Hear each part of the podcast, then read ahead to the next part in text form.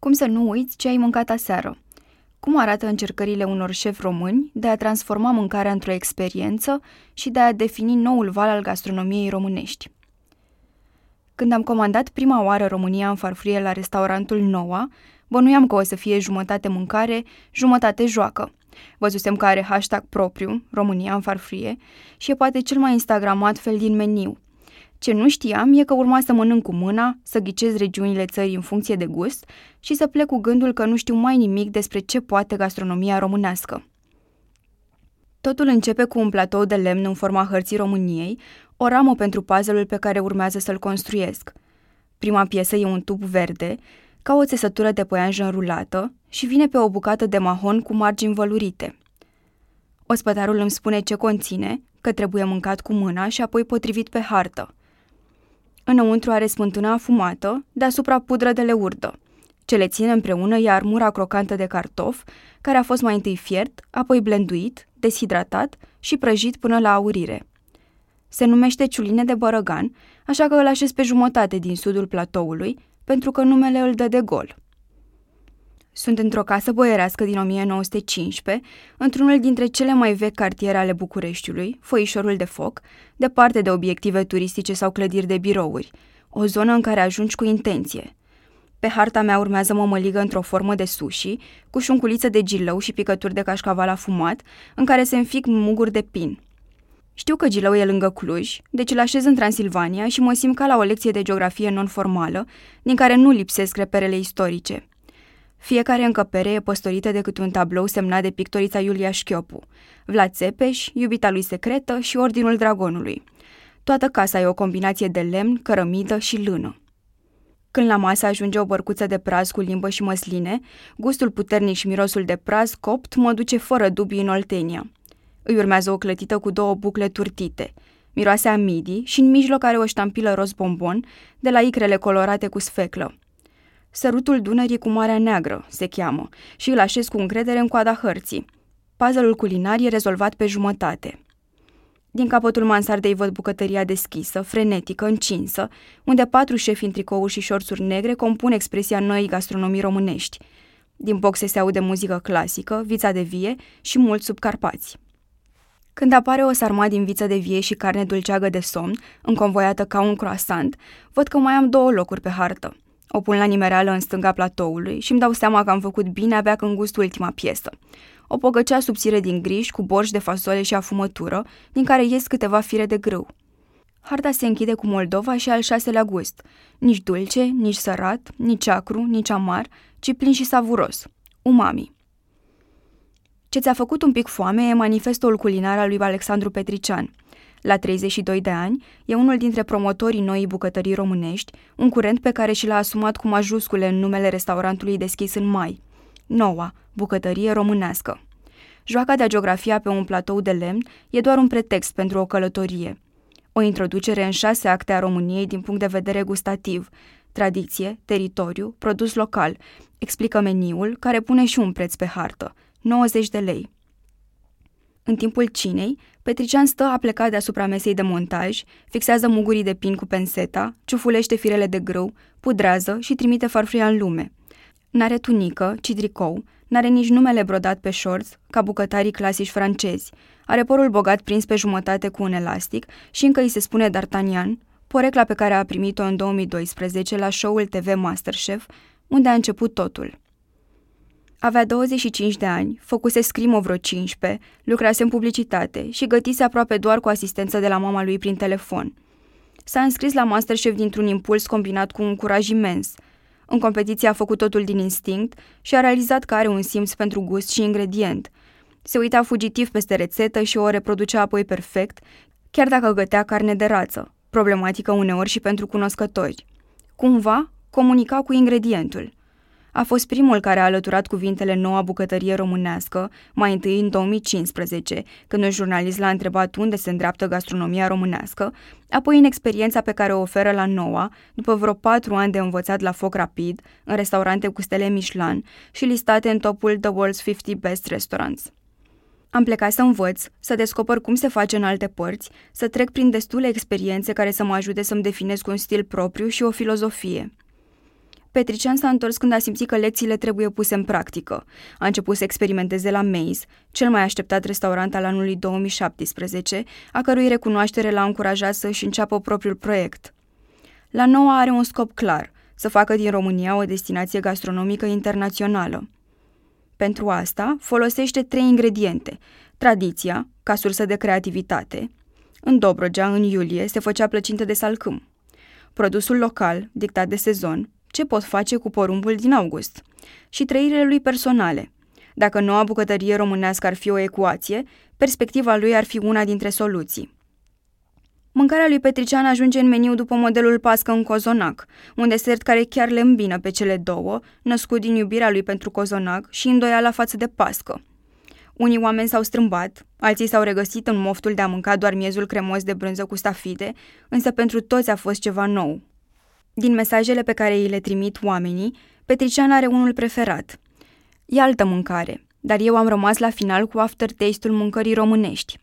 Tradiție, produs local, amprentă personală. Noua e deschis doar patru zile pe săptămână pentru că oferă o experiență, nu mâncare de potolit foamea. Te ademenește să-ți folosești simțurile, să pui întrebări, să explorezi. Face asta schimbând lunar meniul, pentru care unii clienți revin special, să vadă nivelul creativ al locului. Face asta prin jocul vizual gustativ din România în farfurie.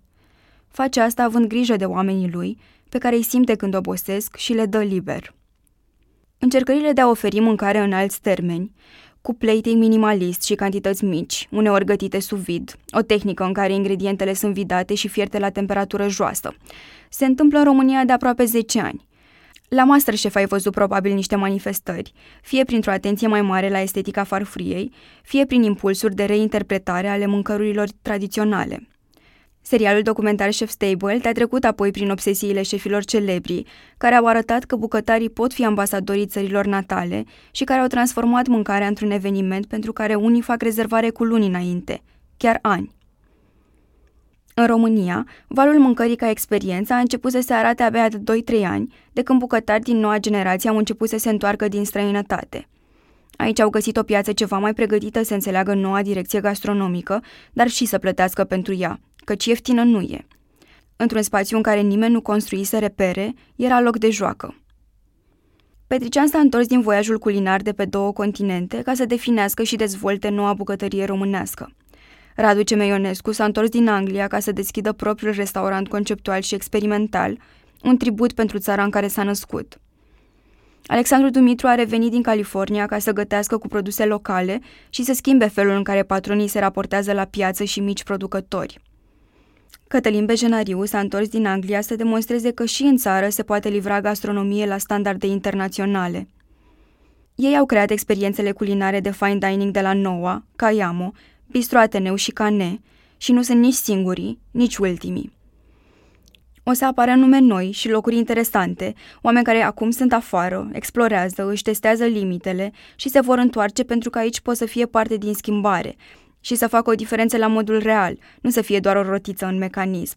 Spun Ruxandra și Gabriel Gavrilescu de la Amuse Bush, ambasadori ai World's 50 Best, rețea prin care au acces la culisele celor mai bune restaurante din lume.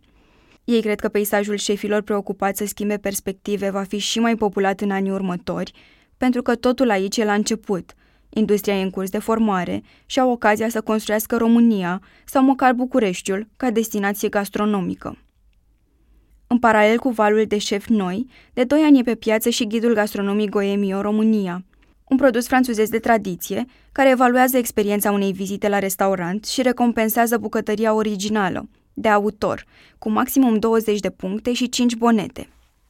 În Franța, se spune că diferența dintre ghidurile Michelin și Goemio e că primul încoronează șefii deja consacrați, în timp ce al doilea descoperă tinere talente și premiază șefi cu personalitate, tehnică ambițioasă și coerență între mediu și farfurie.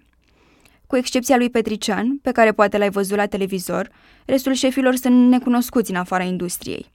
Menirea acestui articol este să-ți deschidă ușa către ei, să-ți arate viziuni și practici complementare, unele mai stridente, altele mai așezate, dintr-o nișă culturală nouă. Sunt diferiți și în asta stă magia experienței. Unii o creează prin tehnică și explorare de texturi, alții prin plating spectaculos, unii prin gătit etic și local, cu ingrediente care nu călătoresc mai mult de 50 de kilometri, alții printr-un act de curatorie culturală, de la ușa de la intrare până în stomac. Asta nu se mănâncă, asta se mănâncă, spune Head of Kayamo Ambassadors, cum se numește șeful ospătarilor la Kayamo, și arată mai întâi spre piatra pe care se sprijină lingurița, apoi spre bolovanul în miniatură de pe farfuria în formă de hexagon. Bolovanul lucește pe margini, seamănă cu o piatră netetă de râu și e ușor turtit spre capete, cât să nu arate ca un ou. Lingurița se înfige ușor în musul grisi de fat, în care scormonesc până dau de miezul vișiniu. E ciocolată albă cu pudră de macaron și spumă fructată, o combinație de acrișor cu dulce fin, pe care o plimbi instinctiv pe cerul gurii. Acest proiect a început din praf, nisip și pietre, spune despre simbolistica desertului Radu Cemeionescu, șef și proprietar Caiamo. Aflat peste drum de televiziunea română, restaurantul e în același cartier în care Ionescu a crescut, a mers la liceu și la antrenamentele de basket. De aia spune, mai mult în serios decât în glumă, că România lui a fost doar un sector până a plecat la facultate. La intrare, mă întâmpină o mască din lemn. E în mărime naturală și are o barbă gălbuie care se prelungește până pe cap, de unde ies două coarne de berbec. Ține gura deschisă, într-o expresie semifioroasă, gata să sperie niște neinițiați. E o mască tradițional maramureșană, menită să alunge spiritele rele, care se purta pe vremuri în noaptea de revelion. Suntem printre puținele civilizații care se foloseau de ceva malefic pentru a speria ceva malefic, îmi spune Ionescu. Am pus-o la intrare tocmai ca să lași toată energia negativă afară și să intri purificat, gata pentru o nouă experiență. Ionescu e un tip brunet, cu barbă stufoasă, sprâncene negre arcuite și brațele acoperite de tatuaje. Down to Dust și Overdose, scrise în linie pe degete în amintirea anului în care a muncit fără oprire și s-a simțit invincibil. Un cerc mic, în interiorul unuia mai mare în palmă, simboluri pentru teaspoon și tablespoon, cum a auzit că aveau bucătarii din anii 60-70, care chiar le foloseau la măsurat. Portretele bunicilor și al mamei, care i-au dat sprijin și aripi, plus încă vreo 30 de alte amprente de cerneală. Ultimele două tatuaje sunt despre restaurantul pe care îl numește Adăpost, pentru că e construit în jurul obsesiilor lui și a felului în care a redescoperit România după șapte ani în Anglia. Caia m-a scris pe mână și masca de la intrare, tatuată pe piept înainte de deschiderea oficială din septembrie 2018. Ionescu a descoperit că îi place să gătească, deși acum ar spune că ce făcea era mai degrabă plating cu semi-preparate, în timp ce studia business și marketing în Anglia. Ca să verifice dacă e sau nu un moft, s-a înscris la un curs de gătit la Institutul Le Cordon Bleu, una dintre cele mai prestigioase școli culinare din lume. A fost acceptat, a absolvit, iar acum are o poveste dedicată pe site-ul lor, Alumnii Radu Ionescu Success Story. Și-a dat seama că gătitul devine obsesie când a decis să se angajeze part-time, deși avea cursuri de luni până vineri, uneori și sâmbătă. A lucrat mai întâi la un restaurant de cartier, apoi într-un hotel de 5 stele, apoi la Dabu, restaurantul șefului cu ostea Michelin Oli Dabu. Ionescu îl considera rockstarul generației lui. Purta tricou, nu tunică, avea lanțuri și brățări din piele și câștigase tot ce se putea câștiga până la 30 de ani. Erau foarte multe elemente pe care le-aș fi făcut așa cum le făcea Oli, spune Ionescu despre contrastele din munca lui Dabu, farfurii elegante, servite într-un decor rece, de hală industrială nefinisată. Dar mereu trăgeam să fac diferit, pentru că nu vreau să am rețetele sau influențele altor persoane. Ionescu ajungea la muncă la șapte dacă trebuia la nouă, pleca la unu dacă trebuia la 11, pentru că voia să exerseze extra. Orice oră departe de bucătărie era o oră în care simțea că stagna. Dacă la școală învăța cum se face un piure, acasă citea despre Ferran Adria, Massimo Bottura, Paul Bocuse și Alan Ducas, bucătari suficient de faimoși încât să existe documentare despre viețile lor, ca să vadă cum poate îmbunătăți un simplu piure, cum îl poate face al lui. Traiectoria lui e emblematică pentru noua generație de șefi, care nu mai ajung în bucătărie la 16 ani pentru că au nevoie de bani, ci la 20 plus, când încep să-și gătească singuri și rețetele de pe internet îi duc spre clipuri spectaculoase despre mâncare și chimia ei. Unii dau munca de birou pe bonetă și cuțit, și ele ceva mai bine văzute de când șefii sunt superstaruri internaționale. Primele gânduri despre propriul restaurant i-au venit lui Ionescu la masterul de bucătărie moleculară și management de restaurant, pentru care trebuia să prezinte un concept. Gândise pe atunci un restaurant pentru 30 de oaspeți, în care ar fi experimentat cu iluzii vizuale, cum ar fi un preparat, care aparent e un măr. roșu, proaspăt, gata de mușcat, iar gustativ e ficat de pui cremos, cu cireșe și mere coapte. Să-ți dea senzația că mănânci un desert, dar să realizezi apoi că nu e. Numise restaurantul Sins, pentru că era un păcat să te potrivești într-un tipar, era păcat să fii ca toată lumea. După analize de piață și căutări eșuate în Londra, unde chiria ar fi fost cel puțin triplă și cadrul legislativ de zeci de ori mai alambicat și restrictiv, s-a gândit că ar putea să-și deschidă un restaurant cu miezul ăsta în România. I-au spus mulți cunoscuți că nu e o idee bună, că piața nu e pregătită pentru jocurile lui culinare, iar asta l-a ambiționat și mai tare. De câte ori am auzit că în România nu se poate, am vrut ca locul pe care urma să-l construiesc să fie o dovadă vie că se poate, dacă sacrifici multe lucruri. Voia libertate de exprimare și un spațiu în care să demonstreze că nu e just a kid, așa cum s-a simțit muncind pentru alții. Așa că s-a întors în România și s-a pus pe cercetat. Cum e țara de adevăratelea? Dincolo de sectorul 1, dincolo de București, dincolo de ce știuse înainte să plece în Anglia.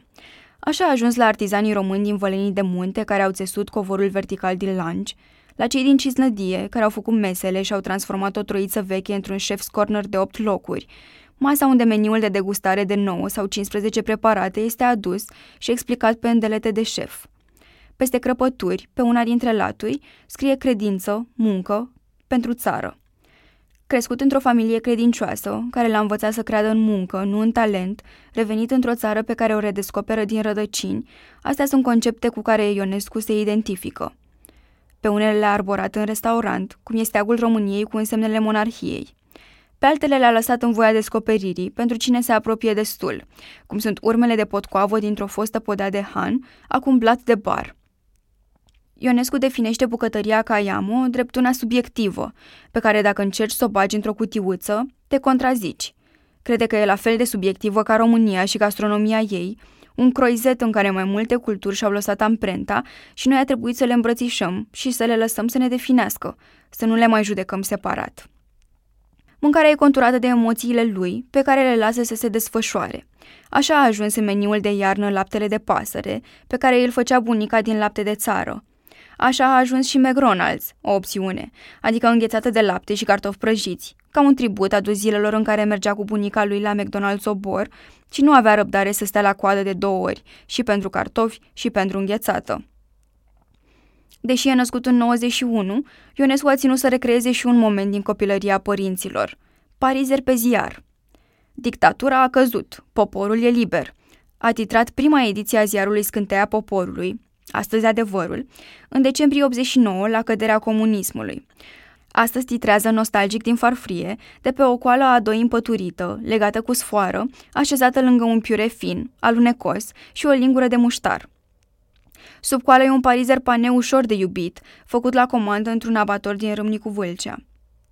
E chiar pariul Ionescu pe subiectivitate – dacă vine odată o persoană și apoi familia acelei persoane, să aibă două trăiri total diferite, în funcție de generații. Copilul care mănâncă parizer nu înțelege nimic. E doar bun. Poate trăiește un gust intens cu care o să rezoneze și o să-și amintească peste ani de locul ăla cu mască pe ușă unde l-au dus ai lui. Tatălui, în schimb, are lacrimi în ochi aproape. Ionescu a găsit numele restaurantului după multe căutări pe internet și în cărți de istorie, pentru că urmărea același fil roșu din farfuriile lui. Voiam un nume care, aparent, nu înseamnă nimic, explică el. Are sens doar pentru cine caută mai departe de aparențe. Așa a ajuns la Kayamo, despre care spune că e o filozofie dacică care simbolizează năzuință spre absolut. Ionescu o interpretează și ca dorință continuă de îmbunătățire și ca frică de mediocritate – ambele sentimente familiare. Întotdeauna mi-am dorit să fiu ori cel mai slab într-o ligă de profesioniști, ca să am de unde învăța, ori cel mai bun, niciodată la mijloc. Pe Instagram, Kayamo e hashtag not just a restaurant, iar Ionescu e șef, just like any other, only better.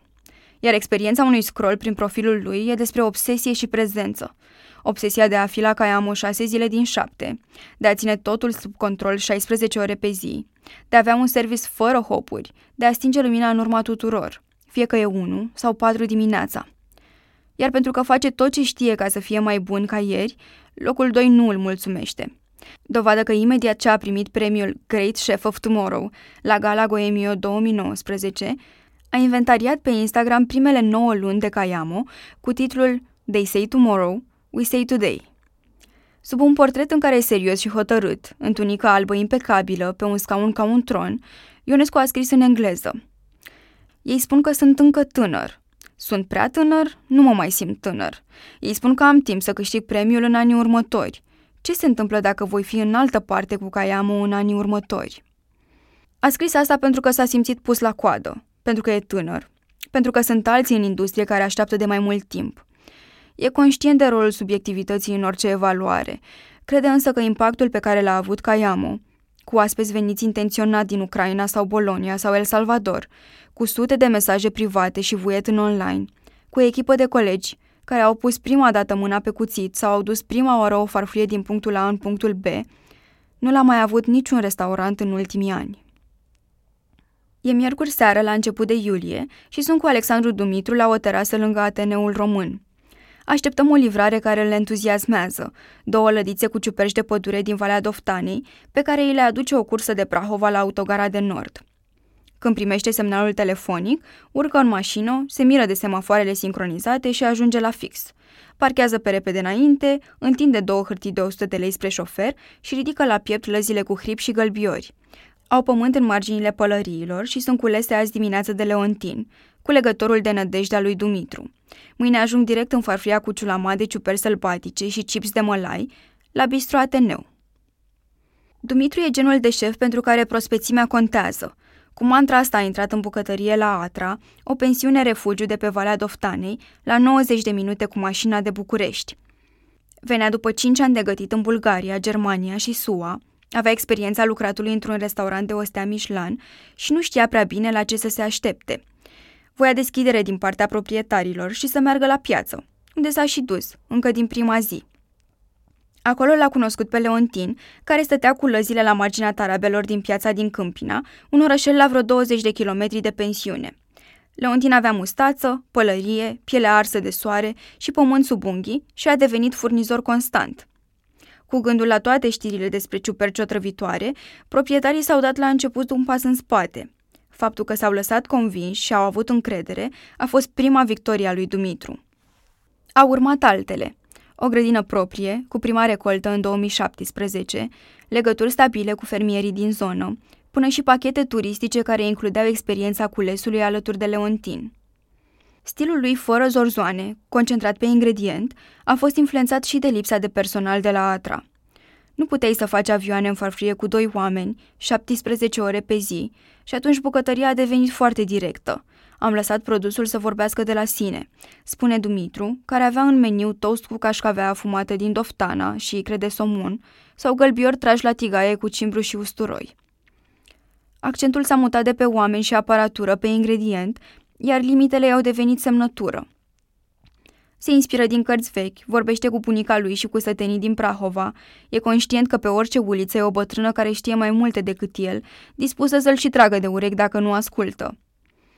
Bucătăria lui e definită de ce a trăit și are amprentă de autor, dar Dumitru nu se include în valul noii bucătării românești. Mai legat se simte de vechea bucătărie dictată de tradiții, ca pe vremea bunicilor lui – se tăia porcul iarna și din el făceau tobă, piftie, carne la garniță, se mânca oaie de paște, iar primăvara se luau păsări care făceau pui pe care îi tăiau vara. A plecat din Valea Doftanei când a simțit că a evoluat mai mult decât locul și că ar putea să conducă o bucătărie în altă parte. De când e șef la bistro Ateneu, Dumitru merge la piață marțea și sâmbăta, joia când e nevoie. La piața Obor, primul stop e gogoașa muntenească sau gogoșica, unde mănâncă una simplă cu zahăr și ia vreo trei la pachet, pentru măcelarii de la care ia mușc de vită și ceva oaie. Asta iarnă, oamenii îl întrebau des ce face cu tot ce cumpără, unde le duce. La restaurant, le spunea. Ce restaurant, mă, băiatule?" își amintește că îi spuneau râzând. După ce a fost desemnat Chef of the Year 2019 de Goemio, a apărut la știri la Antena 1 și Pro TV, așa că informația s-a rostogolit. Încă îl felicită cei care abia află. Se plimbă într-o cămașă albă lejeră și bermude din bluc printre rândurile cu legături verzi, cepe, caise și piersici și îi se lungește gâtul după noutăți. A descoperit multe în timp, de la ingrediente la tehnici de cultivare sau preparare, și acum e conștient că ăsta e mersul lucrurilor. Te miri un an de zile și în al doilea pui o întrebare în plus, că te-ai gândit o grămadă la floarea aia de ceapă. Așa a ajuns să se uite după frunze aromate de pus la porcan, după un weekend în care a cules flori de ceapă de la bunica lui din Prahova. Flori de morar, de busuioc, deja și le imaginează în oțet, în borcane mici. Murez floarea separat, frunza separat, că și gustul și textura e diferită, spune Dumitru. La iarnă le punem pe mâncare, ca decorațiune, o mică chestie care îți dă o grămadă de gust. Pentru el e important să-și aleagă singur ingredientele pentru cele trei aperitive, șase feluri întâi, șase feluri principale și trei deserturi din meniu. Liniștea pe care mi-o dă asta e mult mai mare decât munca. Răsplata vine și în forma curiozităților din partea clienților, majoritatea străini veniți în interes de serviciu, care întreabă de unde sunt ingredientele, de unde vin ciupercile. Și atunci află și de Leontin, și de brânza de burduf cu roșii din meniul de vară, și de stâna lui Rareș. Dumitru vede că oamenii se înseninează la față, îi câștigă cu mâncarea, îi cucerește cu poveștile din spate. Deși îl relaxează să meargă la piață, i s-a întâmplat să se certe cu țăranii pentru bonuri și spune că are noroc că poate preda la contabilitate și chitanțe fără cod unic de înregistrare.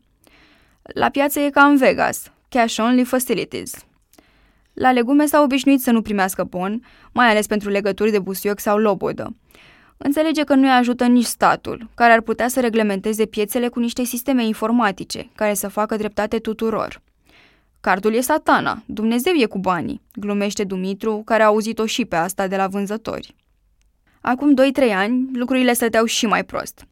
Restaurantele de fine dining aveau și am în continuare nevoie de cantități mici, de două sau trei ori pe săptămână, ca să nu congeleze ingredientele, plus constanță la nivel de calitate, livrare și interacțiune. Însă nu erau mulți furnizori care voiau să-și bată capul cu bonuri și livrări în zile fixe. Unii producători de carne ori nu aveau certificat de abatorizare, trimiteau animalul întreg, care trebuia tranșat de bucătar, ori nu erau pregătiți pentru un flux constant și săreau livrări fără să anunțe. Unii trimiteau produsele congelate. Lui Petriciani s-a întâmplat să primească carne maturată într-o cutie de pizza. Alții aveau nevoie să preia cineva livrarea de pe centura Bucureștiului ca să nu intre în trafic și să rămână acolo. Dezvoltarea lanțului de producție și distribuție s-a întâmplat în tandem cu cea a bucătarilor și a restaurantelor, care au înțeles că e o muncă de echipă, cu flexibilitate și multă comunicare anticipativă. Așa au apărut producători echipați să livreze calitate și constanță, cum ar fi Nasul Roșu, o fermă ecologică de legume și fructe din Prahova, ferma de prânzeturi Cățean și grădina cu legume la Borcan din Brașov sau o crescătorie de porci de mangaița din Maramureș. Mai sunt însă momente când șefii sunt nevoiți să treacă produse pe zero în contabilitate, pentru că nu au bun să demonstreze că au luat cu adevărat ceva. I se întâmplă și lui Ioan Bebeșelea, șef la Sindicat Gourmet, un restaurant din Sibiu care îmbină rețete vechi și ingrediente mai puțin urcate pe podium, ca organele de miel, limba de vită, măcrișul sau rozinchinele. Când se adună primii pum de urzici de la culegători, nimeni nu dă nicio foaie, dar îmi asum. Bebeșele are o figură serioasă, aproape încruntată, genul de om care vorbește puțin și la obiect. De cinci ani conduce Sindica Gourmet, un restaurant de 30 de locuri la câteva minute de piața mică, care a avut inițial specific indian. Balanța s-a înclinat spre mâncare locală după prima ediție a Festivalului Transilvania Gastronomică din 2015, care a adunat mici producători și restaurante la oaltă și a provocat să se joace cu rețete locale. A funcționat ca un declic pentru șef, care și-a dat seama că nici el nu merge în Barcelona să mănânce indian, deși îi place foarte tare. La început, și Bebeșelea s-a confruntat cu reticența agricultorilor de a-i da foaie de producător, o filă dintr-un carnet de comercializare a produselor, care funcționează ca un chitanțier pentru câțiva morcovi, dar a cerut o dată, de două ori, de trei ori, iar a patra oară a primit. Crede că a contat și că n-a negociat ca la piață. Bebeșelea schimbă meniul în funcție de vreme. Când iarna durează până la final de aprilie, n-are nicio verdeață cu care să schimbe mâncarea odată cu ghiocei. Vorbește constant cu producătorii, mai ales când vrea ceva special, ca mațele de oaie pe care îi le oprește o fermă din Valea Hârtibaciului. Cel care îl aprovizionează cu legume l-a sunat recent să întrebe dacă nu vrea să se joace cu niște fasole fideluță în cinci culori, că în două săptămâni va putea livra constant. Tot vorbind cu oamenii, Bebeșele a început să dezvolte o filozofie. Dacă vrei să-ți fie bine, trebuie să faci bine în jurul tău. Asta se reflectă și în colaborarea cu alte câteva restaurante din oraș, cu care schimbă idei de ingrediente și furnizori, dar și în relația cu producătorii, pentru care a primit distinția Terroir de la Goemio 2019. Meniul de la Sindicat Gourmet era intersecția dintre nou și vechi, sub o umbrelă de bucătărie transilvaneană recuperată din monografii și conversații cu localnici. Prin el mă poticnesc în alăturări stranii de cuvinte, ca hecium peci, sos de măceșe, risotto de păsat, chutney de rabarber, care oglindesc obsesia lui Bebeșelea pentru plante neglijate, descoperite pe traseele montane și prin curțile oamenilor. O prezență similară în peisajul culinar ardelenesc e și Oana Coantă, de la Bistro de Larte.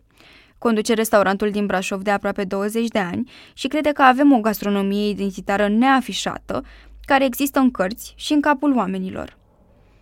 Coanta a început cu un meniu mixt în anii 2000, franțuzesc cu influențe germane, când oamenii ieșeau la restaurant pentru noutatea mâncării internaționale. Așa că atunci când a pus în meniu papară cu carne la borcan și tocană de ardei copți, mâncărurile românești nu au avut niciun succes. Bistro de larte era înaintea vremurilor. La mai bine de 10 ani distanță, papara cu carne la borcan e cel mai vândut mic dejun. Nu foarte mulți își mai gătesc acasă și caută memoria mâncărurilor pe care le aveau. Se bucură când nu trebuie să-și facă ei o oală de ciorbă sau un pilaf de oaie. Ce a făcut Coantă diferit în bucătărie a fost să se identifice cu zona și să scotocească în împrejurim după inspirație. S-a gândit că dacă ceva se mănâncă aici, atunci sigur se găsesc și ingredientele aproape. Oamenii au reținut curiozitatea ei, așa că informația ei s-a întors ca un bumerang. Dacă vorbesc cu Cățean, ferma de la care luăm brânză, îmi zice și el, vezi că mama știe o rețetă de tocană acro. Sună. Deși nu a urmărit în mod special ce se întâmplă cu gastronomia în lume, s-a trezit că urmează aceleași principii. Folosește ingrediente locale, care nu călătoresc mai mult de 50-75 de kilometri până la restaurant, care e o parte din principiile slow food, sau direct de la ferme, farm to table, ceea ce o face să creadă că lucrurile au mers natural și că bucătarii au învățat unii de la alții. În timp, am învățat că nu e o tragedie dacă îi se termină un fel de mâncare în mijlocul după amiezii, pentru că stocurile mari n-au cum să țipe a prospețime. Meniul Bistro de la Arte înșiruie toți micii producători cu care lucrează și explică oaspeților că ouă de casă sau roșii din grădină înseamnă că sunt chiar aduse din cuibare și grădini din jurul Brașovului. Și principiile lor sunt la vedere, tot în meniu. Credem că toată lumea are dreptul fundamental la mâncare bună și, în consecință, și responsabilitatea să protejeze moștenirea gastronomică, tradițiile și cultura care fac acest loc posibil. Quant anunță pe Facebook și pe tablița de la intrare ceau în ediție limitată la prânz, uneori ciorbă de pui de fermă cu mazăre dulce, lapte covăsit și mărar, alteori straturi de varză călită, păsat și carne, un soi de varză la Cluj, dar absolută. Vin clienți special pentru că scrie de casă, ceea ce o bucură, dar o și sperie. Își dă seama că oamenii au încredere orbește în etichetă, dar nu toți cei care o pun o fac cinstit. Pe noi nu ne verifică nimeni, dar se întâmplă în piață și o spun fără emoție. Oamenii mint. La final de august, Alexandru Dumitru și-a mutat lăzile cu ciuperci și borcanele cu frunze fermentate la 100 de metri distanță, în clădirea Galeron, fosta reședință a arhitectului care a proiectat Ateneul Român. În ultimii doi ani, acolo a funcționat restaurantul exclusivist Le Bistro Francez, parte din rețeaua Rele Chateau.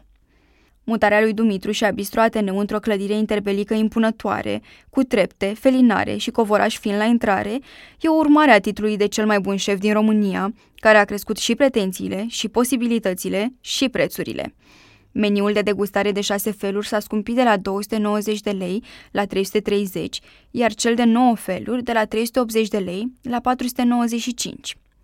S-au păstrat multe farfurii emblematice ale șefului, măduva de vită în crustă de hrean, momițele de vițel sau porumbelul de argeș. Însă au apărut și câteva compromisuri, de dragul clienților vechi, obișnuiți cu caviar și brânzeturi franțuzești. Dumitru gestionează acum o echipă de 11 oameni în loc de 6 în bucătărie, într-un restaurant cu 26 de locuri în plus și un program de service care include și prânz, nu doar cină. Provocările sunt mari, dar entuziasmul lui le prinde din urmă. Spune că nu știe cum va fi bistro Ateneu în noul spațiu, dar crede că o să fie bine. Când restaurantul Caneș și-a anunțat pe Facebook viitoarea casă, riciul organic a țâșnit ca o rachetă. Era și timpul ca acea minunăție de casă să fie pusă în valoare, a scris cineva și fix așa s-a gândit și Răzvan Crișan, cofondator Cane, convins de când a văzut-o că e locul în care experiența de fine dining se va simți la ea acasă. Construită în secolul 20 de un arhitect francez care a semnat mai multe frumuseți interbelice pentru diplomați români, casa e capă de perspectivă pentru strada Dianei și a fost în paragină în ultimii 10 ani, deși e monument de patrimoniu de categoria A, la fel ca Ateneul Român. Au găsit-o cu buruienile crescute prin gard, cu fasada aproape rașchetată de furtuni și timp trecut degeaba. Pentru că în interior era deja molos când echipa Cane se pregătea de șantier, arhitecții s-au pliat pe ce au găsit. Brieful a fost clar, transpunerea bucătăriei românești în contemporaneitate. Asta însemna redesignul locului, dar și o bucătărie de trei ori mai mare față de cea anterioară, care să funcționeze ca un laborator de experimente și să-și împingă oaspeții într-o călătorie, așa cum ar face o galerie de artă contemporană. Canes a deschis prima oară în ianuarie 2017 la parterul unei clădiri de birouri și se reinventează acum pentru a treia oară. A trecut de la un World Food Studio cu mâncare internațională și design pentru selfie-uri pe bandă, la un bistro cu mâncare românească din cât mai multe ingrediente locale. Bucătăria a fost preluată de Alexandru Iacob, care lucrase patru ani cu grădină proprie la domeniul Manasia, un conac interbelic la o oră de condus de București. Dacă la World Food Studio oamenii veneau mai degrabă pentru poze, la bistro veneau, vedeau obraz de vită și terină de găină, într-un meniu de o singură pagină și plecau, ca și cum n-ar fi avut din ce să aleagă. Crișan crede că publicul românesc nu era încă pregătit, așa că au început să comunice mai mult pentru turiști și expați, pe care îi rugau să lase review-uri pe TripAdvisor. Surpriza a venit în mai 2018, când a fost publicat primul ghid Goemio România, iar Canea a primit titlul de al doilea cel mai bun restaurant din București, după Maze. Ăla a fost momentul când Crișan și-a spus I think we have a winner. Hai să ducem conceptul ăsta la adevărata sa valoare. Tocmai de aceea, restaurantul s-a închis în august 2018, când era deja pe locul 1 pe TripAdvisor pentru restaurantele din București, cu planul de a se redeschide într-o locație nouă, spectaculoasă, cu alt șef și o echipă nouă. Iacob gătește acum la Maison du Chefs by Mega Image și pregătește propriul proiect. Chiar dacă Crișan are o istorie de pariuri ambițioase în industrie, cafeneaua M60, pizzeria Mamița, investiția de jumătate de milion de euro într-o piață abia dezmeticită este tot o loterie, dar și o premieră. Renovarea unei case iconice pentru bucureșteni e un pariu nu doar pe conceptul de nouă bucătărie românească, ci și pe întreaga mișcare de fine dining – Noul cane se construiește pe o reputație din trecut și o așteptare creată în jurul casei de pe Dianei nouă, al cărei redesign e menit să ilustreze România contemporană. Așa au ajuns să folosească materiale tradiționale de construcții, cum ar fi ceramica de marginea, care a fost gata în peste trei luni, pentru că meseriașii din comună fac oale, nu plăci, piatra de râu din Argeș, vitraliul sau lemnul ars. Tot designul restaurantului trebuie să impresioneze, spune Crișan, să fie un story în fiecare încăpere, de la tablou la tacâm, iar mâncarea să zică wow. Despre factorul wow îmi vorbește și șeful Cătălin Bejenariu, fost sus-șef la Cane, care a trecut în ultimul an printr-o serie de premiere. Prima oară când a proiectat o bucătărie profesionistă, prima oară când a avut zeci de discuții cu arhitecți, prima oară când și-a construit propria echipă, prima oară când ia decizii împreună cu managerul și cofondatorul restaurantului pentru că riscul financiar e mare, iar deschiderea clienților e încă mică, puțini sunt șefii care au început să-și deschidă propriile restaurante. Restul sunt parteneri sau lucrează îndeaproape cu proprietarii. Bejenariu are 26 de ani, e printre cei mai tineri șefi din țară și vrea să te facă să exclami Mamă, ce a putut să facă ăsta din ciuperci și afine?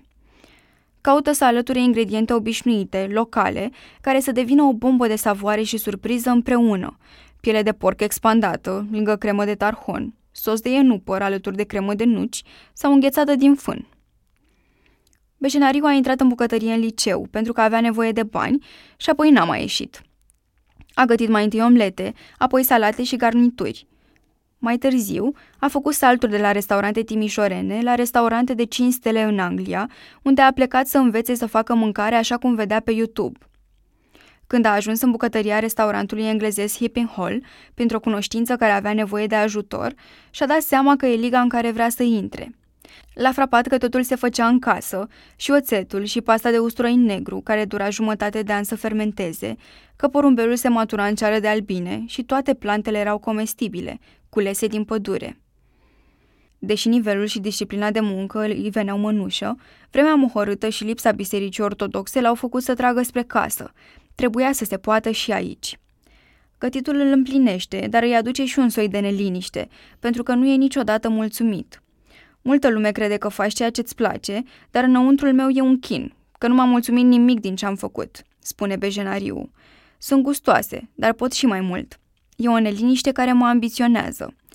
Îi place senzația de a fi bun la ce face, indiferent că topește fier sau unt într-o tigaie.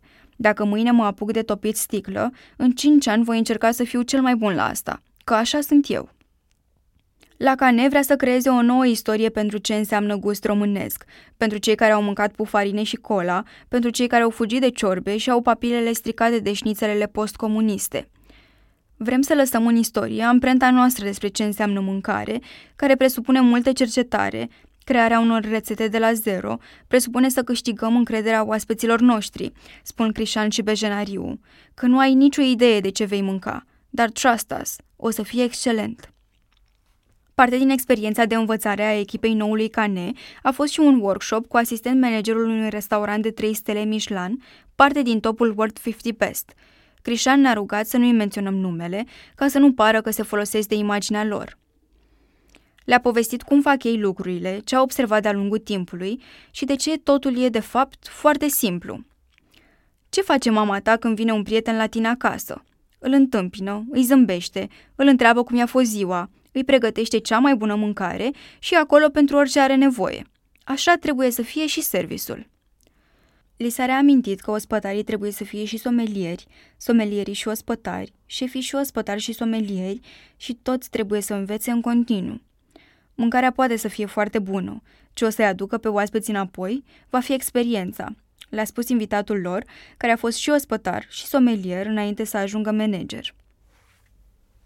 Pentru mulți din cei 30 de oameni care vor deservi un restaurant de fine dining cu 60 de locuri, ce aud e o reconfirmare a lucrurilor de care și-au dat seama muncind sau uitându-se la serii documentate despre gastronomie și restaurante. Până acum, ți se cerea să rulezi clienți ca să faci bani, nu știe că există și alt mod de a face lucrurile, îmi spune unul dintre șefii de sală. Acum înțelege valoarea anticipării, a gestului care îi face pe oaspeți să exclame O, oh, au făcut asta pentru mine!" Poate fi o căutare pe Google despre omul care a făcut rezervarea, care te ajută să personalizezi interacțiunea. Poate fi șeful care face spontan pe ospătarul, aduce o farfurie la masă și îi spune povestea. Poate fi simpla întrebare, cum va fost ziua, care nu se teme de continuarea discuției. Poate fi un tur de restaurant care nu sună poezie învățată pe din afară. Stilul ceremonial al restaurantelor de fine dining din trecut a fost înghițit în ultimii ani de creativitate și explorare liberă, etică și sustenabilitate, valori care ajung mai ușor la public dacă se manifestă relaxat și personal. În mecanismul de restaurant, anticiparea nevoilor e strâns legată de comunicarea lină dintre sală și bucătărie, dar și de gândirea pasului următor. Să ai turnulețul farfurilor pe care se servește porumbel la locul lui, ca să nu cotrobăi, doar să întinzi mâna. Să bați mereu pe umăr când treci prin spatele cuiva, să nu se întoarcă brusc cu o oală clocotind în brațe. Să faci 20 de porții, cel puțin, dacă ai 13 oameni în caietul de rezervări.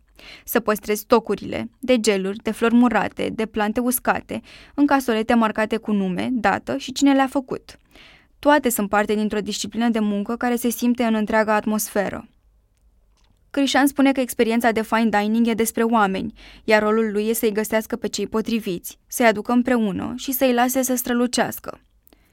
Într-o industrie în care profitul a fost mult timp principalul subiect de discuție, felul în care șefii și patronii decid să-și trateze echipele e crucial pentru eșecul sau succesul unui restaurant. Un exemplu este chiar Petrician, șef pe care l-au urmat 9 oameni din vechea echipă atunci când și-a anunțat propriul proiect. La Cane, Crișan caută și el loialitate și vrea să o construiască la pachet cu o cultură organizațională în care oamenii își iubesc munca, vor să devină mai buni, se implică și sunt plătiți cu un salariu pe lângă care bacșișul e un bonus, nu motivul pentru care s-au angajat.